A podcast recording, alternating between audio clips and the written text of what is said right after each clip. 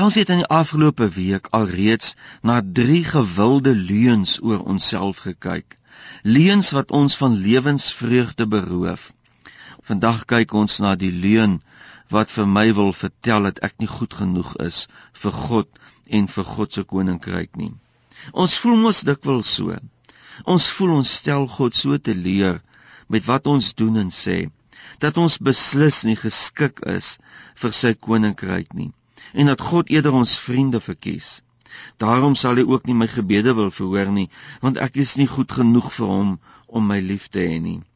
In die eerste plek moet ons sê dat God nie gekom het vir goeie mense om goeie mense te red nie. Hy het juis gekom vir mense wat erken dat hulle nie reg leef nie.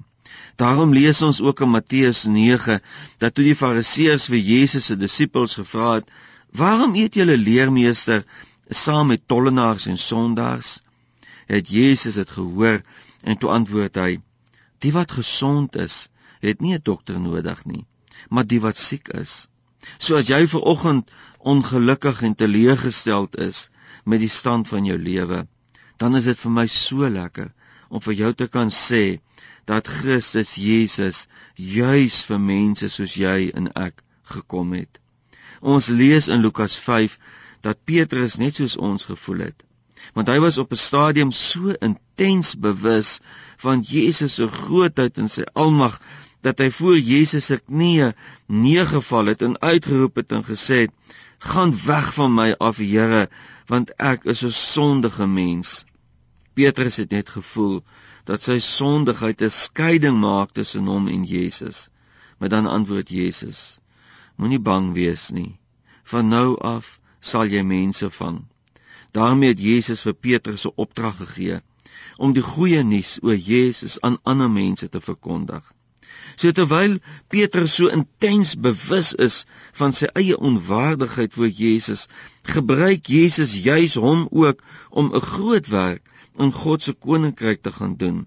Elkeen wat bereid is om hom of haar te beroep op die sterwe van Jesus en sy oorwinning oor die dood, word deur hom waardig gemaak om voor God te mag staan. Ons mag dus nie toelaat dat 'n leuen oor onsself, naamlik dat ons nie goed genoeg is vir God, ons van hom af weghou nie.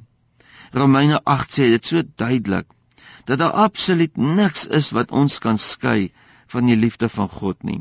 Lyding kan ons nie skei van sy liefde nie, ook nie benoudheid of vervolging of honger of naaktheid of gevaar of die swaard nie.